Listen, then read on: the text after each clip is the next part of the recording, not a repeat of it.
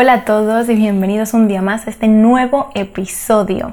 Como habéis visto en el título, el día de hoy es un poco atípico, vamos a hacerlo un poco más charla, un poco más cercano, no tanto masterclass como otros días que he subido a YouTube, porque os vengo a hablar de 10 hábitos de mindhack, es decir, de reseteo de nuestra mente, de un mindset también se dicen, para cambiar tu vida, el rumbo de tu negocio, que pueden transformar de verdad todas esas cosas que a lo mejor estamos haciendo de una manera que a lo mejor no es la más eficiente o la más correcta, para que todo te vaya, como se suele decir, como la seda. Así que sin más, espero que disfrutes mucho de estos 10 hábitos. Yo te voy a decir personalmente los que a mí me han cambiado la vida y los que he visto que han cambiado la vida del resto de personas que tienen éxito. Vamos con ello. Comunica para destacar, el podcast de comunicación corporativa para comentar tips que mejoren la comunicación de tu marca. Marketing, comunicación, diseño gráfico.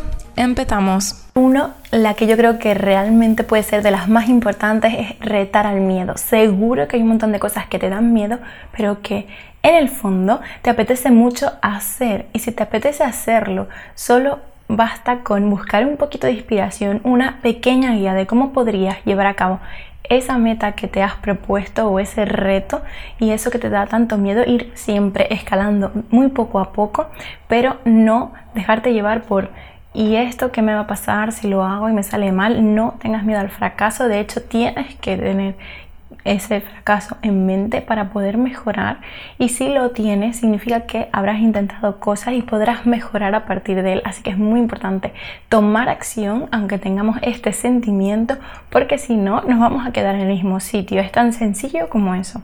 Además, instaurando este hábito vas a lograr aumentar tu autoconfianza, tu autoestima, es súper poderoso, te vas a empoderar muchísimo y vas a conseguir metas y cosas que jamás pensaste que lograrías. O sea, es lo mejor de verdad que puedes hacer. Analiza constantemente tus emociones. Y esto parece también un tópico, pero de verdad es que no nos enseñan a escucharnos a nosotros mismos, y hay veces que alcanzamos nuestro tope, vivimos en una sociedad que va muy rápido, y analizar nuestros posibles focos de estrés, lo que nos hace feliz, lo que no, y hacer este estudio con nosotros mismos, hablarnos y saber llevar lo que queremos y lo que no, es clave y fundamental para lograr esos objetivos, tener un éxito de verdad y ser rico en abundancia, no solo a nivel de pues tener un éxito laboral, sino saber que estamos haciendo lo que queremos hacer, que somos felices con nuestro trabajo, con nuestros empleados en el caso de que lo tengamos, con lo que sea, con nuestro proyecto. Si somos nosotros solos, pues nosotros solos, pero que de verdad eso nos haga levantarnos cada mañana, le pongamos pasión, tengamos esa intención y esas ganas de aprender cada día sobre lo que estamos haciendo y seguir progresando y hablar con gente que nos enriquezca y todo esto. Y con ello vamos también a ser capaces de detectar oportunidades y valorar situaciones de una manera positiva, diferente totalmente a cómo nos puede pasar con una actitud negativa ante estas situaciones. Y aunque tengamos actitudes negativas en nuestro día a día y tengamos este tipo de emociones, haciendo este análisis, detectando esos momentos, podemos hacer un ejercicio de darle la vuelta a todos estos momentos y ver cómo sería una posible solución, porque a veces es verdad que hay personas que nos van a dificultar esta tarea, pero en nuestra mano está buscar una manera de no tener que enfrentarnos a eso, sino que no nos roben esa energía. Y de energía va el tercer punto. De energía va el tercer punto porque es muy importante también en ese ejercicio de autoconocimiento detectar qué personas, porque las personas nos aportan energía, nos están haciendo bien, qué personas no, y debemos alejar de nuestra vida las típicas relaciones tóxicas. Es muy importante de verdad este ejercicio, porque en la medida que comamos bien para ganar energía, que nos relacionemos también bien con personas que nos aporten y no que nos resten, vamos a ir logrando cada vez mejores resultados, porque nos estamos enfrentando en una filosofía del buen hacer, del buen ser también un poco, y vamos a ver de verdad eso, porque cuántas veces no nos habrá pasado que estamos con una persona que vemos que es súper negativa, que no nos está aportando nada positivo, nada bueno, y decimos es que no puedo, se me quitan las ganas de hacer cosas de verdad, porque es que esta persona no está en la actitud de verdad de tener ese éxito o de simplemente ser feliz. Por lo tanto, a mí me sin querer, aunque nosotros somos dueños de ese propio destino, se supone, nos está afectando. Y como no somos robots, pues lo que mejor podemos hacer es saber seleccionar y de verdad elegir muy bien cuánto tiempo dedicamos a este tipo de personas. Evidentemente habrá personas en nuestra vida que están ahí y no podemos hacer mucho, pero sí tenemos que tener claro que nuestra felicidad también al principio va a ser lo determinante, y primero estar bien nosotros y ya luego cuidar de los demás, como dicen también en los aviones, ¿no? Primero te pones tu mascarilla y ya después ayudas al resto, porque si nosotros no estamos bien, ¿cómo vamos a ser capaces de ayudar? Y para este punto, no sé de dónde he sacado esta frase, pero me gusta mucho, y es: o aportas o te apartas. Y esto lo podemos usar con la gente. Es un poco frío, pero de verdad, si no te aporta nada, cualquier cosa que sea, también es la alimentación y otras cosas que nos pueden dar energía. Si no me está aportando nada, sácalo de tu vida. También pasa con la ropa, eso que oímos del método con María, es que es una filosofía que va mucho más allá. Si no te aporta, no lo tengas en tu vida, o elimínalo o redúcelo al máximo, de verdad. Y este va también con la felicidad, pero también con esa parte de desarrollarte como persona, sobre todo con la mente, y es rodearte de contenidos de calidad. Y contenidos de calidad es tanto esas conversaciones con personas, como decíamos, como esa búsqueda de inspiración que tú haces día a día para progresar en la vida, en tus proyectos. Pues obviamente la mejor herramienta, YouTube, los libros, todas esas fuentes, los podcasts que tienes a tu disposición para inspirarte y alimentar tu mente de esa cultura positiva. De verdad, yo no sé cuánta gente veo en mi día a día que solo con mi actitud o con cosas que comparto me dicen: es que todo no es así en la vida, no tenemos que estar siempre con esa actitud positiva. Y es verdad, va a haber momentos que tengamos malos y cosas donde suframos, pero alimentar la mente positiva no significa que tú en tu mente digas: es que todo es de color de rosa, porque sabemos que no es así. Pero se trata de luchar contra lo malo y ponernos sobre todo en el pensamiento positivo. Y la gente que no entiende esto, yo considero personalmente que desaprovecha muchas cosas, porque significa que está alimentando su mente con otros pensamientos limitantes, y al final se trata de tirar muros, tirar barreras, y cuanto más positivas y cosas buenas nos alimentemos, de verdad nos va a ir mejor. Y yo lo he comprobado día tras día, y desde que soy pequeña siempre he estado intentando estar en el positivo, y siempre que lo hago me va mejor. Y cuando entran en mí esos pensamientos negativos es cuando empieza a hacer ese bucle continuo de: esto no está saliendo, ya estoy en el drama. Y tengo esos días, evidentemente. Por eso también el punto anterior de analizar cuándo nos pasa esto y cómo podemos afrontar eso, porque al final se trata de mejorar poco a poco.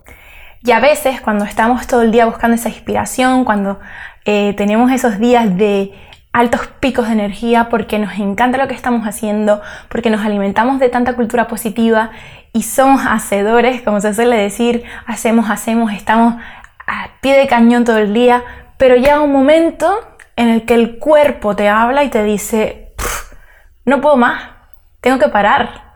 Y a veces tenemos aún así en nuestro interior tanta pasión y queremos hacer tanto, eso me pasa a mí personalmente y a mucha gente, que decimos: es que no, necesito hacerlo, y ese pensamiento también hay que eliminarlo, combatir contra él y decir: es el momento de parar, es el momento de leer, de reflexionar, pero tomar una actitud pasiva, porque cuando eres una persona muy activa y el cuerpo ya te está diciendo para, hazle caso, porque eso también es un ejercicio de autoconocimiento, de escucharnos a nosotros mismos, de tener ritmos, porque tenemos rachas y eso es así. Cuando tengas tu racha de creatividad, aprovéchala al máximo, saca contenido, graba 15 vídeos, o sea, haz todo lo que puedas, pero de verdad, cuando el cuerpo te diga para, descansa, cógete unos días libres, hazlo, porque es que si no te saturas, y además de esa cotidianidad, de ese descanso, vas a coger la energía suficiente para revitalizarte y decir, ahora estoy de nuevo a pie de cañón,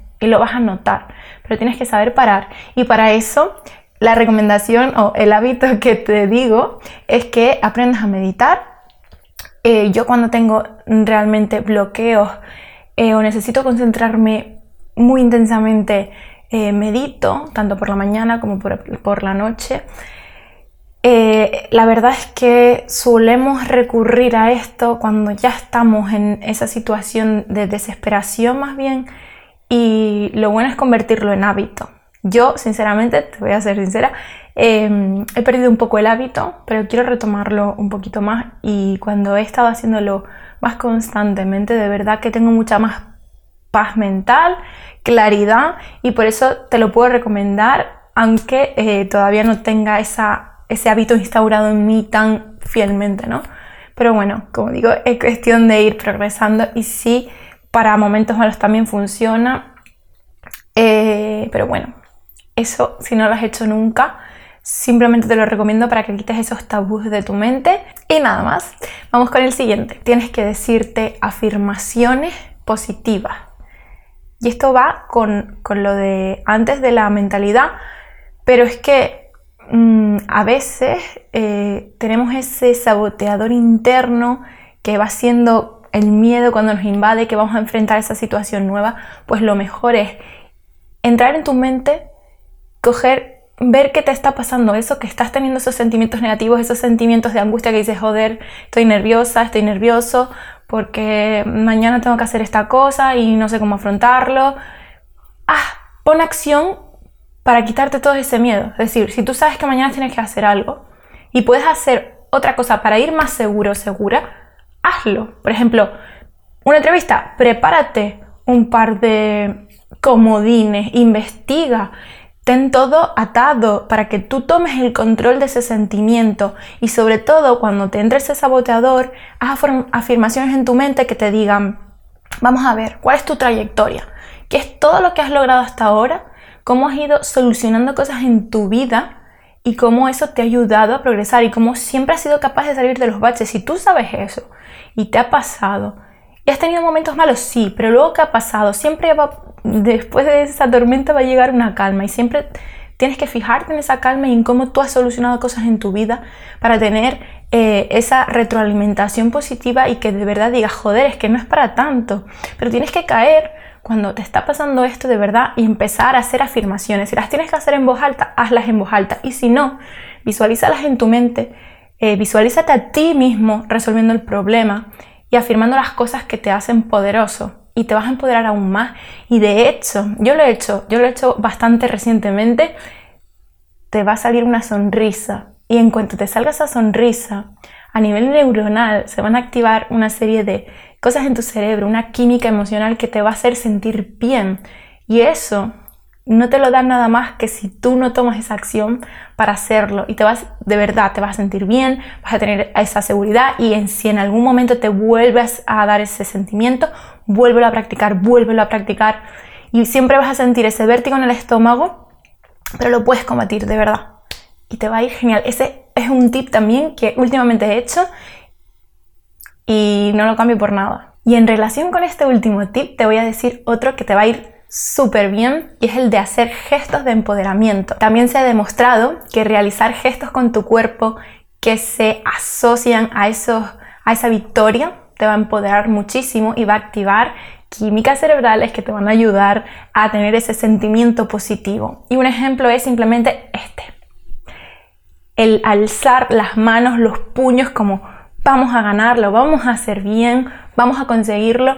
De verdad, practícalo, y cuando tengas ese estrés mental que te diga, es que estoy nervioso, no sé cómo hacerlo, toma esa postura, ponte erguido, sube los brazos, di, vamos a por ello, lo vamos a conseguir, y se te va a activar en el cerebro, y vas a sentir de verdad otra vez esa felicidad que va a potenciar ese sentimiento y va a ayudarte a que tengas un mejor momento cuando se dé esa situación que esperas. El hábito número 8 va a ser hacer tu vision board. Tu vision board es como hacer un tablero de inspiración donde vas a poner cosas que te gustaría estar haciendo en un futuro no muy lejano, en un futuro próximo, cómo te gustaría estarte viendo, que si con tu casa, que si con tu coche, lo que sea que quieras. Puede ser material, inmaterial, pero lo puedes reflejar de alguna manera. Puedes hacer este ejercicio de escribir esas metas futuras o cosas que ahora mismo te llaman la atención y te gustarían, porque después, a lo mejor en un año, pueden cambiar perfectamente y las puedes actualizar. Pero el hecho de visualizarlas físicamente y también en tu mente van a ayudarte a tener ese foco, verlo todos los días. También te ayudan mucho esas frases motivacionales que parecen una tontería, pero que tú las vas incorporando a tu mindset, te las vas repitiendo día a día y vas diciendo esto es así, va con mis creencias, sigo creyéndolo y voy construyendo esa realidad poco a poco. La número 9, también una muy importante que me ha servido. Cuando veas que también uno de tus saboteadores internos te está diciendo es que esto es así porque no sé qué, es que esto no lo puedo hacer ahora por X motivo, o es que ahora no puedo ponerme a trabajar o a hacer X cosa por esto, y no estés buscando una solución a ese problema o algo alternativo que puedas hacer, tu mente te estás poniendo excusas, te estás poniendo limitaciones. Y no es porque no puedes hacerlo, es porque realmente estás entrando en una actitud de procrastinación muy limitante y muy negativa para lograr ese éxito que ansías. Así que detéctalo también y dile no a las excusas y sacúdete, di ¿qué está pasando? Estoy poniéndome excusas, no, yo puedo hacerlo. Vuelve otra vez con esa frase inspiradora y retoma a la acción. Y si la gente que te rodea también es muy propensa a poner excusas, también hazle ver a ellos mismos que están poniendo excusas, que no tiene que ver con que no puedan hacerlo. Recuérdales por qué sí pueden hacer lo que quieran, lo que quiera que sea que quieran hacer, o que, no sé, por lo que sea no están haciendo, y también podrás ayudarlos a ellos. Y si ellos están en tu vida, al final te va a alimentar también a ti de manera positiva. Y en el número 10, ya el último, que no puedes olvidar de verdad por nada, es esa definición de objetivos. Hay gente que suele hacerlo a 5 años, hay gente que suele hacerlo a 3, a 1. Yo personalmente esto de hacerlo a 5 años me parece demasiado excesivo, porque al menos en la práctica lo que yo he hecho, yo he visto que yo cambio de mentalidad muy rápidamente y a mí no me funciona trabajar a 5 años, me parece demasiado largo plazo. Así que yo trabajo a 1 año, 2 años, porque también se trata de disfrutar el momento, se trata de ir viendo lo que prima para mí en ese momento, y de verdad que mis cambios de mentalidad van a 1000 por hora, y sobre todo cuando te alimentas de esta filosofía, lees libros y estás en esa actitud constante de tanta inspiración y vas aprendiendo tanto y te alimentas de esa manera, es que es muy difícil calcular eso a 5 años. Por lo tanto, para no frustrarte, yo te recomendaría objetivos de 1 año y objetivos de 2 como mínimo, para no saturarte, ir haciendo poco a poco, entender ese proceso, abrazar el proceso, quererlo, y así vas a lograr también esos objetivos o ver lo que quieres hacer. De todas maneras, lo de 5 años lo puedes ir mirando, pero sí es una pregunta muy difícil de responder. Y de regalo te voy a decir esta, te prometo ya de verdad que sí es mi favorita, y va un poco en relación con ese tiempo de descanso y de ocio. A mí me han tenido que echar la bronca por llevarme el trabajo al lugar de ocio. No lo hagas.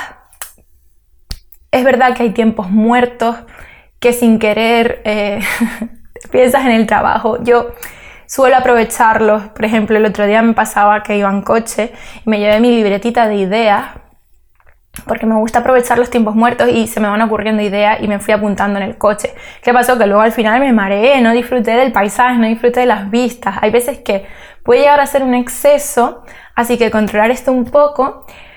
Pero bueno, que la última no iba por ahí, iba por disfrutar el tiempo de ocio y sobre todo tener un hobby que te llene, que te haga también levantarte, que te diga, pues ahora es el momento para cuidarme. Sobre todo lo relaciono con la parte de ejercicio físico, del deporte. Ya sabemos que eliminamos endorfinas y una serie de sustancias químicas que también te van a empoderar.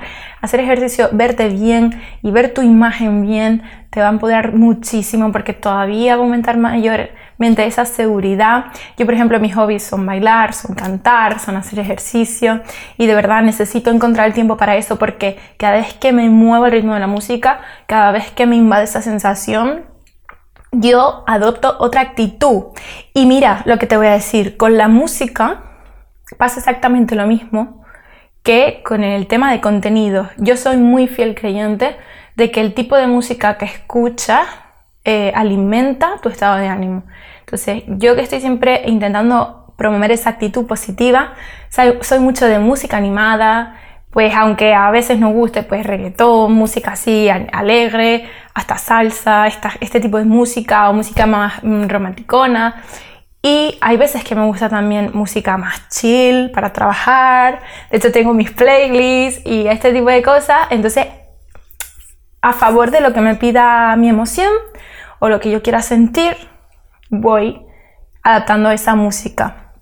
Y bueno, esto es un tip extra que si quieres aplicar a tu vida, tengo claro que la música es muy importante también en nuestras vidas para ser más felices. Así que si te ha gustado, ya sabes, déjame un comentario por aquí. Nos vemos por mis redes sociales. Ya sabes que casi a diario estoy dando tips en TikTok, en Paula Soret Tips. Estoy en Instagram con tutoriales para mejorar tu marca personal. Te recomiendo mucho que vayas por allí, Paula Soret.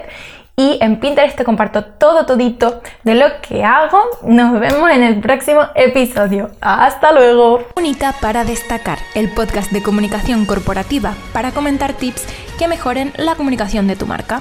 Marketing, comunicación, diseño gráfico...